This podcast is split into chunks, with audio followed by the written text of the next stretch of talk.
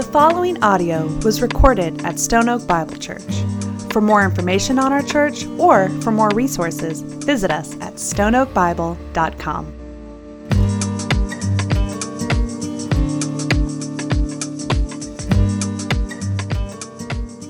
Good morning, church. I, uh, I came down with a little something where my, I think I was losing my voice last night. I should not have been singing. I could not help it though, so forgive me uh, if I cough on you while preaching this morning. Um, I am so excited about this this morning. We've got some work to do. I want to invite you to grab your Bibles, open with me to the book of Titus, chapter 1. Um, last week, we set kind of the groundwork for this and we talked about being in the world but not of it. How, how can we as the church relate to the world around us. And so we, like the, the church Paul was addressing in Crete, we find ourselves in a culture that does not love what you love, is counter to the gospel, hostile toward the message of Scripture. We are a part of a culture that we talked about last week where it's no longer a positive mark on your resume to say you follow Jesus or belong to a church. That we stand in a culture, we are in a culture where that is no longer the case. So, what do we do? Do we run? Um, do we withdraw? Do we, do we withdraw from the world and huddle together in safety and solitude? Is that what our response should be? Or do we just say, you know what, let's embrace it? Let's just grab this world and all that it has. Let's join them so we're not weirdos. Let's just be a part of this world. Is that what we do? Last week we talked about there being a better way, that Scripture puts forth a better way, that we would be in the world but not of it, that we would not be of this world, but that we would be sent into this world for the sake of the gospel, that we would make this world a better place in the name of Jesus. That's what we're called to. That we wouldn't run and hide, and that we also would not join and embrace, but that we would be in this world, not of it. Now, this text this morning, we jump in. Paul wastes no time at all in getting to this work. And he starts in the church.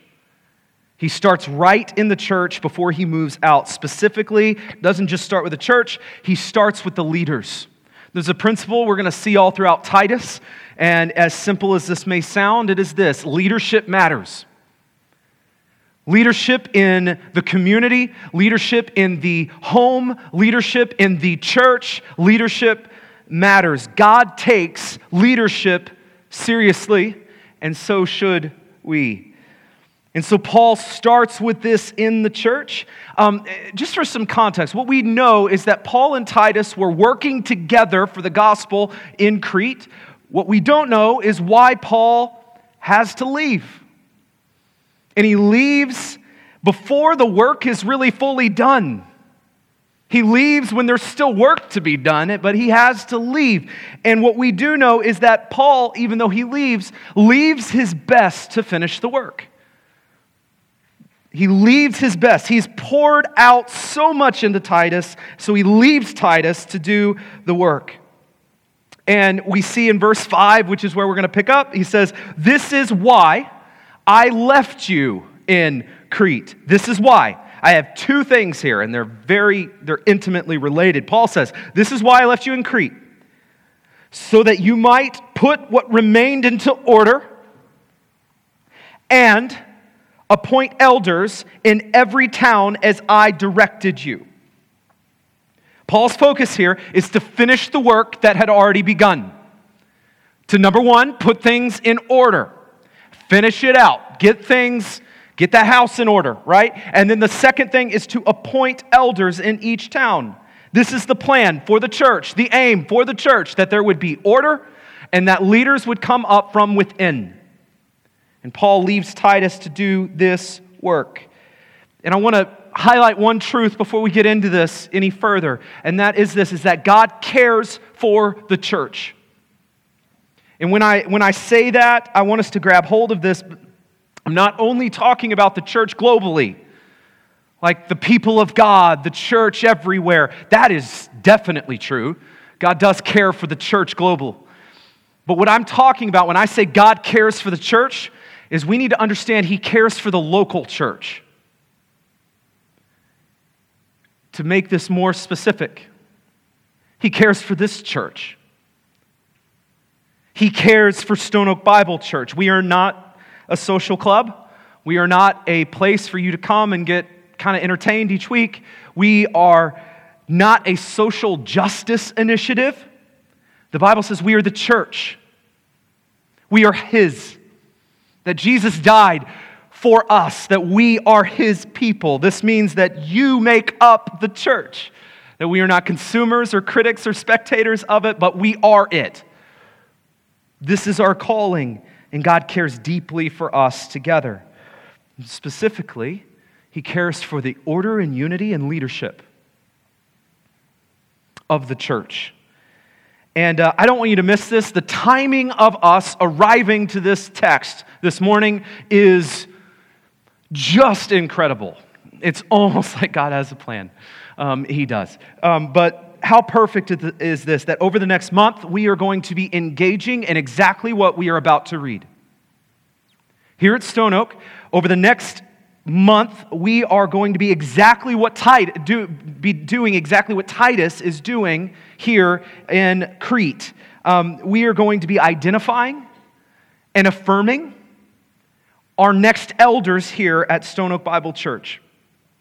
And over the next couple weeks, it is so important that we submit ourselves to Scripture, that we come before this because Scripture, let me say it again, God cares for the local church.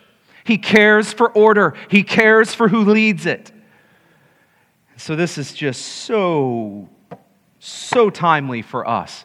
So as we get to this, um, one more thing before I get to verse 6 is that Titus and 1st and 2nd Timothy, notice they put them together in the books that, that we have. Um, they're together for a reason. They're, they're often called the pastoral epistles. And, it, and it's almost like um, uh, the, the material in these are so linked. These books are so linked. And so that's why they're together. And in all of, all of church history, these letters have been used um, to help the church know how to govern and how to lead and how to appoint elders and how to lead in the churches. And it's important to know that these letters were written to a very specific church. What we read here was written to real people in a real context. For us in Titus, the churches in, in Crete, was written to a specific people, but also as we read these letters, we see the principles of what church leadership should be rise to the surface. I don't want us to miss either one of those things. I want us to see what Paul was writing there to the church in Crete, and I also want us to grab hold of the things that are timeless, universal for us as we look at who leads the church. So, the first thing Paul says here in our text this morning is that leaders must be qualified. I'm going to say this about a hundred times this morning, and I apologize, but what's repeated is important, right? What's repeated is remembered, right? So I'm going to repeat it a lot. Um, so forgive me. But elders must be qualified so that they are in the world but not of it in a way that will bring glory and not reproach to our God in the midst of our culture. So let's read this again. Elders must be qualified so that we are in the world, but not of it, in a way that will bring glory, not reproach, to our God in the midst of the culture. And by the way, as we work through this, I know elders are on the hot seat this morning as we read. Um, but I want you to notice, I'm just going to read this again because, like I said, I'm going to repeat it a hundred times. Um, so that you're able to be in the world, not of it, in a way that'll bring glory and not reproach to our God in the midst of our culture. That's, kind, that's your call, too. Um, by the way, even if you're not an elder. In other words, elders aren't given this new, like, ah, calling that is like so much beyond the normal people. No, as we read through these qualifications, what we are going to see is this is very much in line with God's plan for his people, his church whether you're an elder or not. This is very much in line for what it means to be a Christian. So as we read this, don't just think, well, that's good for those guys, all right? Don't do that. Um, but let's grab hold of this, all right? So, leaders of the church, let me say it one more time, must be qualified so they're able to be in the world, but not of it, in a way that'll bring glory, not reproach, to our God in the midst of our culture. This is not for some holier than thou kind of reason. In fact, what we're going to see, no one wants that or needs that. And what we're going to see is that that attitude will actually disqualify a person. So it's not about that, um, but it is that these men will lead well, love well, shepherd well for the glory of God. That is what is important here. That they would faithfully lead themselves, their families, in the church in a way that will be in the world and not of it, in a way that will bring all glory and not reproach to our God. Now, these men are not going to be perfect men. There has only ever and only will be one. That is Jesus. These men will not be perfect men, but these men will wear the responsibility before the Lord. The scripture says that elders will give an account not only for themselves, but for the sheep, the flock that they have been entrusted with loving, serving, leading, protecting. Because this is true, these men must absolutely be qualified. These men must absolutely be qualified. As we look at Crete in this text, this church found itself in a culture that did not like what the church was doing. They found themselves in a culture where they were countercultural. And so these men must be qualified, and these men must be countercultural. The same is true for us, church, here at Stone Oak Bible.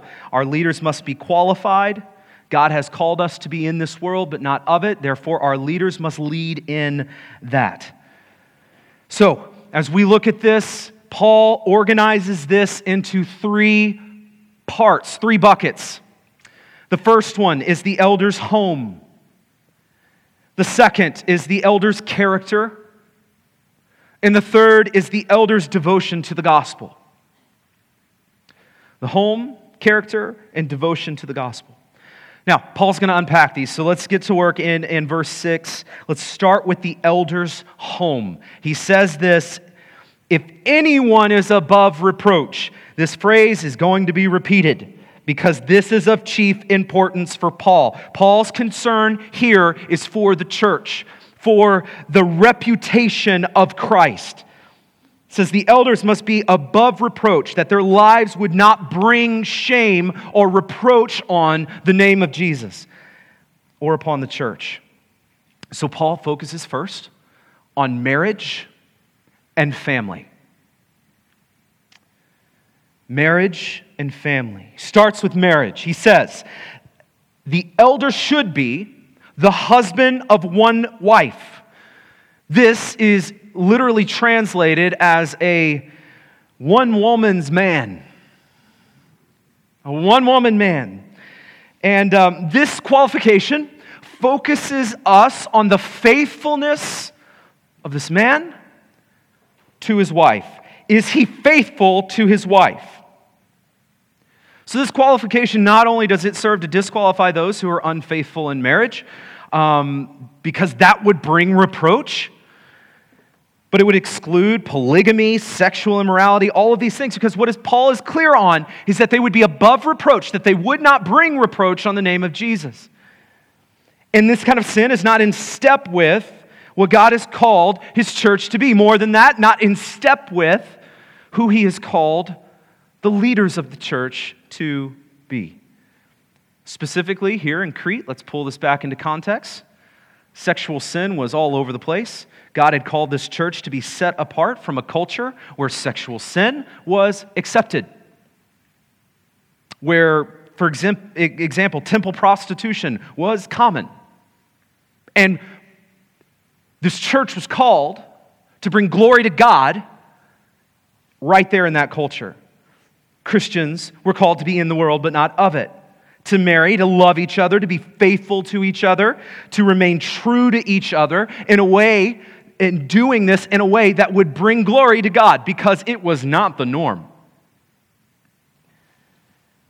It would bring glory to God and that would show God's beautiful design for marriage. that they would represent God, showing his plan. And by doing this, they would show that they were set apart again. And this is the call of the church to be set apart. And because of that, let it begin with her leaders. The leaders, the elders of the church, are going to live lives, to love their wives in such a way that they exemplify God's good and perfect plan, that they exemplify God's love for His church. And this is huge. Um, I want us to look at this qualification of one woman man. There are a lot of questions. This one is a hot button. Hot button. If you, if you look at qualifications of elder, if you just Google this, this one will come up. All right, this is a hot button. What does that mean? What specifically does that mean? All of a sudden, in your mind, you start to, things start to pop up. What about singles? What about widows? What about divorce? What about remarriage? And all of a sudden, these things start to pop into your mind. And I don't want to downplay any of those things. Um, some of these rabbit trails are worthy ones for us to consider together. Um, Christians have come before us and dedicated a lot of their, their uh, mental power and time to um, researching this and putting a lot of prayer into this and understanding that the main thing in view here is faithfulness, marital faithfulness. Um, with our time this morning, I want to be very careful with the amount of time. I would love to preach a long time, but I get to baptize my son in just a little bit, so I'm not going to do that. Um, and so, what I'd like to do is to give you this is what it means marital faithfulness. And now I want to give you the chance, if you have any other questions that you would like to push on deeper, because here's the reality we are about to affirm and appoint our elders here at Stone Oak. This is significant for us that we take this seriously. So we've put together a website. Um, it's stoneoakbible.com slash elders. And on this just lists a lot of resources, books. Um, it lists uh, some articles that are a little shorter than the books.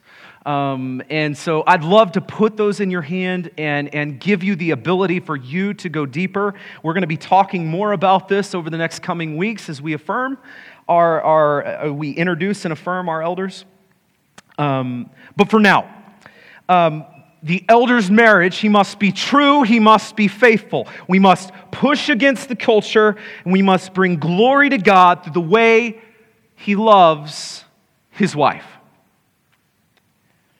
Then, from his marriage, Paul then shifts to the home. Paul says this And his children are believers and not open to the charge of debauchery or insubordination. Now, this needs a little bit of unpacking because if that first one was a hot button, this one is just maybe a, a little bit less hot, but still hot, all right? Um, what I'd like for us to do is consider with me Paul in, in 1 Timothy 3. As, as Paul gives these qualifications in Titus, we have, very fortunate, we have um, 1 Timothy, where they are basically parallel as he works down these qualifications. So a lot of times it's helpful to say, Paul, what did you mean? Let Paul tell you what he meant by what he, by what he says. And, and these lists include many of the same, uh, same things. These lists have the same major points um, that for godly and qualified men to love and lead the church. Um, but I think it's really interesting here in 1 Timothy 3, specifically verses 4 and 5. This is the parallel to what we just read in Titus. He says he must manage his own household well with all dignity, keeping his children submissive. For if anyone does not know how to manage, listen to this, if anyone does not know how to manage his own household, how will he care for God's church? That's awesome. Um, we look at this and we see a main theme here, and that is does he lead his home well?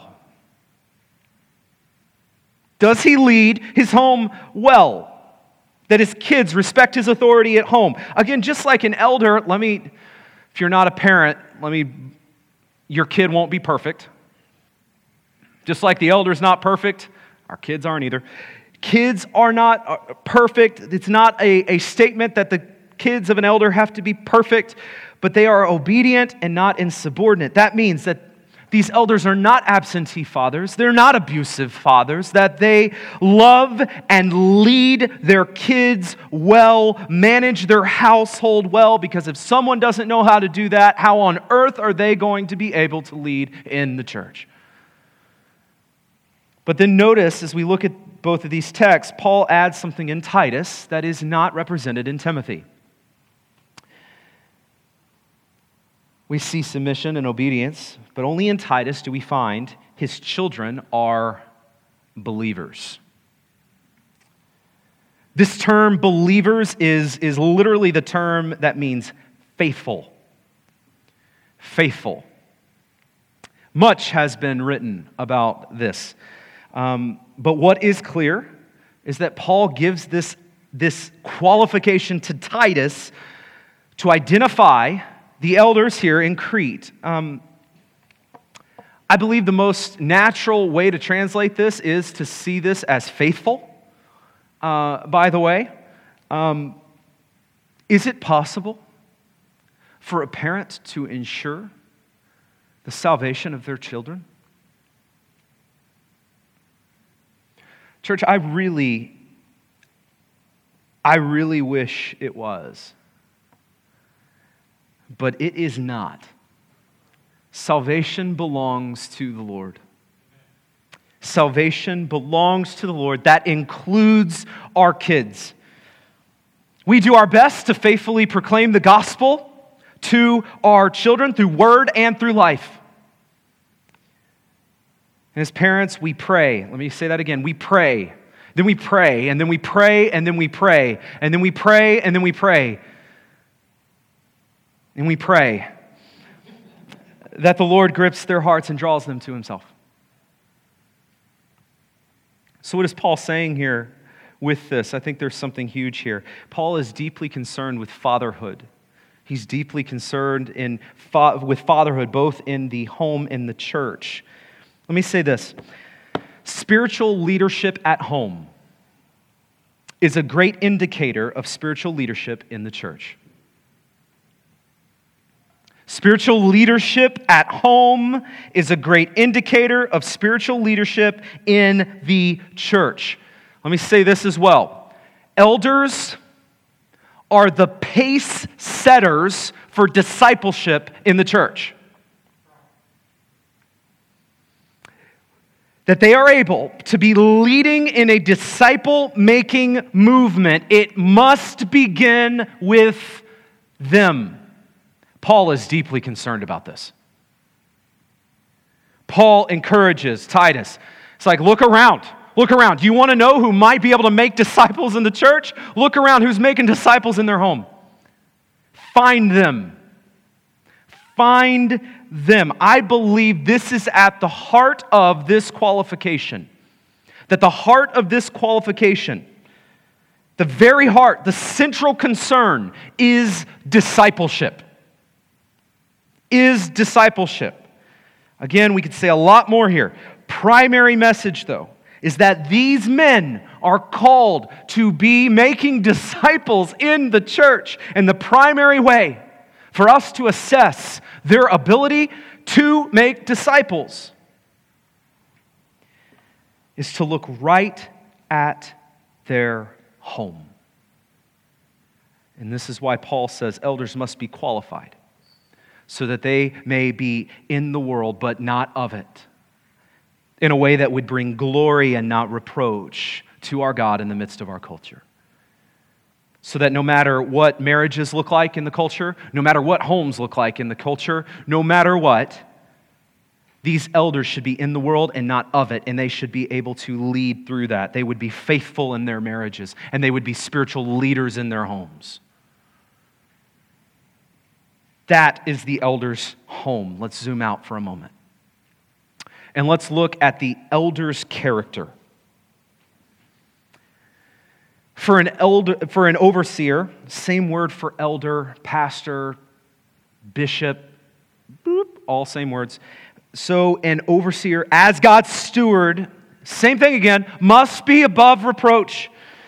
Points us back to Paul's main theme here Since the elder is going to be entrusted with the work of God, he must be above reproach. Character matters.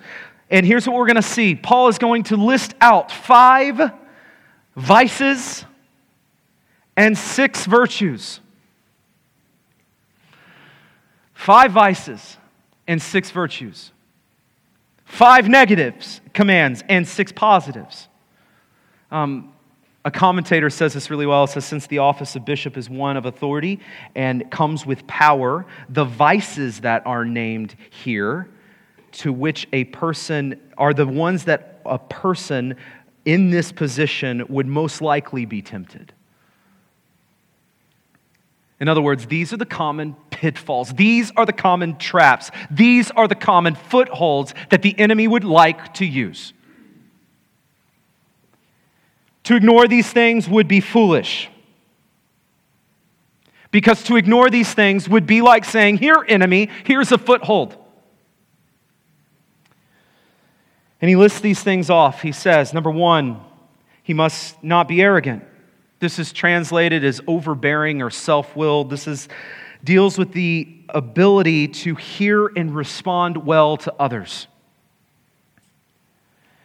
This goes against, directly against any kind of rigid, my way or the highway kind of character. This is, goes against the heavy handed, I know what's best, get in line. That kind of leader will do harm. Paul says he must not be like that. He must not be prone to that. Instead, a Christian leader should be sensitive to use his position and authority in the church in a way that would truly promote God's work and not his own personal agenda. He would not be arrogant. Then he says, or quick tempered. A commentator says this one who cannot control his own emotions cannot exercise proper judgment over church matters, especially those issues that will inevitably evoke strong feelings. This is absolutely true and so important to understand. It is not that an elder will not have strong feelings, strong emotions, be passionate about things, but it does mean that those emotions, those opinions, those passions will not lead to an impulsive and divisive reaction that would do more to complicate the problem than to solve it. It does mean that these emotions and feelings and passions should not bring reproach, as Paul has said over and over, that an elder must have self control. Next, he says, is not a drunkard. This is an elder that would not be given to too much wine, who would not cope with the troubles of life, the struggles of life, through alcohol. Because this, Paul says, would lead to reproach. This would lead to harm. This would present an enemy with a foothold. So Paul says, guard against this. This directs us right back to self control, right back to self control and to healthy coping me- mechanisms. Paul says, identify those potential footholds that the enemy might get. Watch for this, and next he says, or violent. Of course, this deals with physical violence. Physical violence, that an elder should not be violent. The literal word is a striker, not in the soccer sense. Um, a striker, one who strikes. Physical violence is absolutely unnecessary, has no place in any position of leadership. How much more true is this in the church of God? Leaders in the church. This is not only physical violence, this is words, this is, this is our actions, all manifesta- manifestations of violence. Think of it like this We are followers of Jesus who, although was struck, did not strike, who, although was verbally attacked, did not attack back. We are followers of Jesus, and our elders must demonstrate that not violent. Lastly, Number five is not greedy for gain. The last vice deals with the temptation to use the church and to use the role that you have in the church to serve himself, to serve his own agenda. greedy for gain. This is the opposite of what a servant leader should be. That he would not be looking to use money, people, power, whatever it may be, as a platform to bring himself glory, but that, as we said, that he would use this as a way to bring glory to God, not greedy for personal gain. To use it any other way, in other words, Paul would say that would just that would be just like the world around you. Let's push against that. That would bring reproach, and we want to bring glory. So these are the vices, these are the negative commands. I want us to shift forward, and I want us to look at some of the positives. There are six of them. Let's look at these virtues. The first one is hospitable. Hospitable. This is more than just baking good cookies, keeping your house clean so that visitors can pop in from time to time. It is more than that. This is an absolute devotion to the welfare of others, the giving of ourselves and our own agenda and our own comforts so that we can engage in the lives of those around us. This is giving our lives to impact others. That is hospitality. Now, if that, in, if that is through the baking of wonderful cookies, then yeah, cook on, bake on. But it is more than that. It is opening our homes, it is opening our calendars, it is opening our budgets, it is opening ourselves and our own preferences so that we may love others well. An elder should be engaged in the lives of others, in other words. This is hospitality. Our elders must be the pace setters for this. Paul then says, a lover of good. That is, a they would be driven for what is good, noble, and just. That we would live out Philippians 4 8 that says, whatever is true, noble, right, pure, lovely, admirable, if anything is excellent or praiseworthy, think about such things. We should see this in our elders. Next is self control.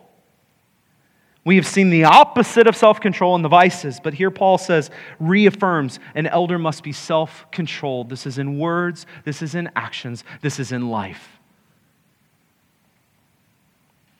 And by the way, again, pause button, this is not just for elders.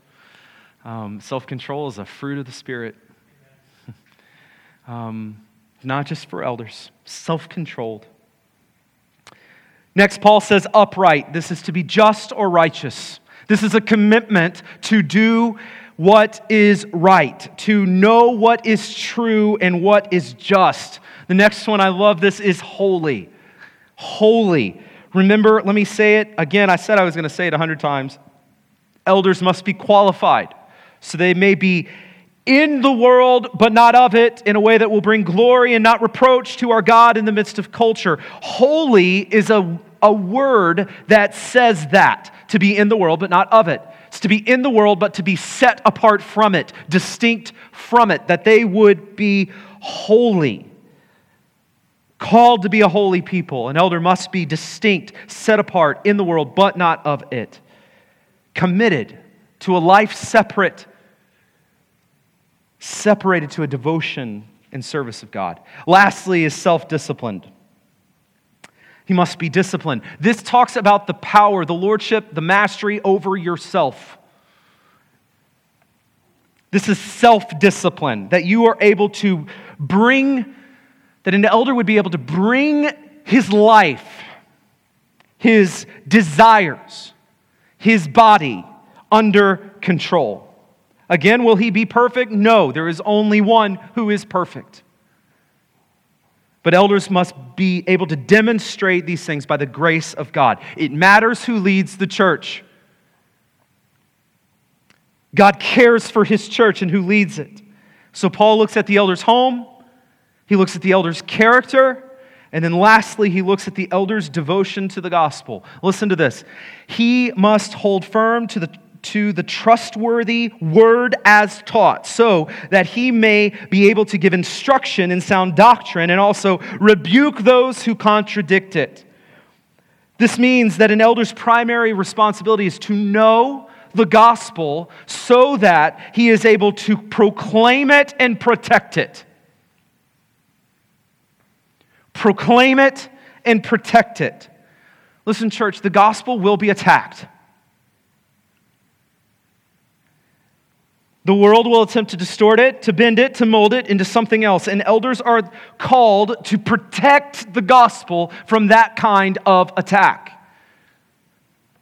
Um, I, am reminded, you, you might have heard this, but I'm reminded of um, those who are trained to spot counterfeit dollar bills. And the question is, how do you train? I mean, there are millions of ways to make a counterfeit dollar bill. I don't know if that's literal, but you know what I mean. So, how do you train someone to spot counterfeits? It's not by studying counterfeits. No, the way you train someone to spot counterfeit bills is you train them to study the original, to study the real thing, so that they would know the original so well that they would know it, that they would be able to spot a distortion. That they would be able to spot even the most subtle variation. Church, the gospel faces many counterfeits. All kinds of counterfeits. And it is up to us, chiefly, primarily, Scripture says, up to elders that elders are given the task of identifying and addressing these kinds of counterfeits. And just like counterfeit bills, the way to spot a counterfeit is to know the original. Our elders must know the gospel so that we can protect against counterfeits. Our church, our future, hangs in the balance on elders doing this well, faithfully. An elder must know the gospel. Paul says that he may be able to give instruction in sound doctrine. In other words, he might that he may know the gospel enough to proclaim it. And also Paul says to rebuke those who contradict it. In other words, he needs to know the gospel enough to proclaim it, and he needs to know the gospel enough to protect it. This is the role of an elder. This is the responsibility. This is the charge of an elder. And the men who serve our church this way, let's bring this here. The men who serve our church in this way must be able to do this. If we take Scripture seriously, they must be able to do this. They must be specialists in the gospel to proclaim it, to protect it. God says, or Paul says, Look, you need to find men from among you who can lead the church in this way. These elders must be qualified so that they are able to be in the world, but not of it, in a way that will bring glory, not reproach, to our God in the midst of our culture. This is the elders' home, the elders' character, and the elders' devotion to the gospel, and these things matter deeply. Deeply. And so, church, my question for us, we won't be able to get much further. Um, my question for us what now? What do we do with this? What do we do with this? These things matter so deeply for us, church. This matters because, number one, here's what we do with this this is what God's word says it says, It is noble and good to aspire to the office of elder. Paul says in 1 Timothy 3 the saying is trustworthy. If anyone aspires to the office of overseer, he desires a noble task. I want to be very clear. My hope, my prayer is that more elders would be raised up here at Stone Oak Bible Church that more would aspire, that more would become elders and serve the church and the Lord this way. We must take this seriously. This is the way we protect our church and secure our future. My hope, my prayer is that in this room, even, that there are future elders. Maybe you even haven't even you haven't even thought of it, and that sounds crazy Um, God does crazy things. But I pray in this room that God would raise up elders for our church here. And by the grace of God, if we get to send you out to elders somewhere else, I'm going to miss you dearly, but that's awesome too. We would raise up, that we would equip future elders. I pray we take this seriously for the sake of the church, our church, for the sake of the gospel. That's the first thing. The second thing is this I pray also for us as a church, because um, today, here at Stone Oak Bible Church, right now, we are in the process of identifying and affirming our next elders. And by the way, that is scheduled to be this November. Um, again, it's almost like God just has the timing of this just all worked out. Um, up to this point, we have had men who have expressed their desire, their aspiration. Up to this point, we have begun to have the initial conversations and we've started the vetting process with these men. And over the next several weeks, we, are, we get the great joy of putting them before you. Um, and as we do this, it's important that we stand on God's word, that we take this seriously. That we take this seriously, that we would affirm men who, to the best of our ability, would be qualified so that they would be in the world and not of it would bring glory and not reproach to our God in the midst of our culture. So here's what I'd like for us to do as we end. Um, I'd like to ask if you would join me in standing. You may be here and uh, you might be a guest and a visitor. I, I, love you're here. Thank you for being here. Um, I still want to, uh, um, to ask that you would join us in prayer as well. But if you're here and you are Stone Oak Bible,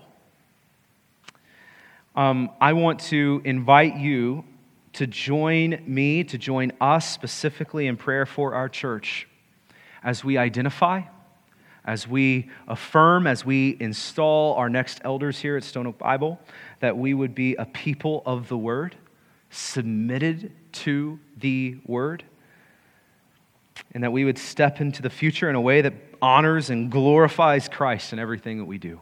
So let's end this morning and let's just come together as a church in prayer. Would you pray with me? Lord, your word is so good. Who am I, who are we that you would be mindful of us? Yet, as we have sung and celebrated already this morning, you have loved us. You sent Jesus to die for us, to accomplish what we could not,